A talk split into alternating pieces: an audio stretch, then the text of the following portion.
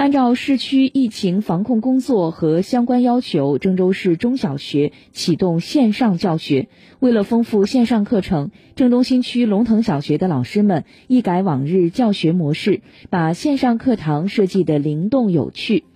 线上教学期间，龙腾小学将劳动教育纳入网课常规课程体系。同学们在家中纷纷动起手来，整理卧室、书桌，为自己的学习生活创造良好环境，同时承担自己力所能及的家务，减轻父母的负担。家长们表示，孩子们洗碗、拖地、摘菜、摘菜，样样俱全，已经是家里的小帮手了。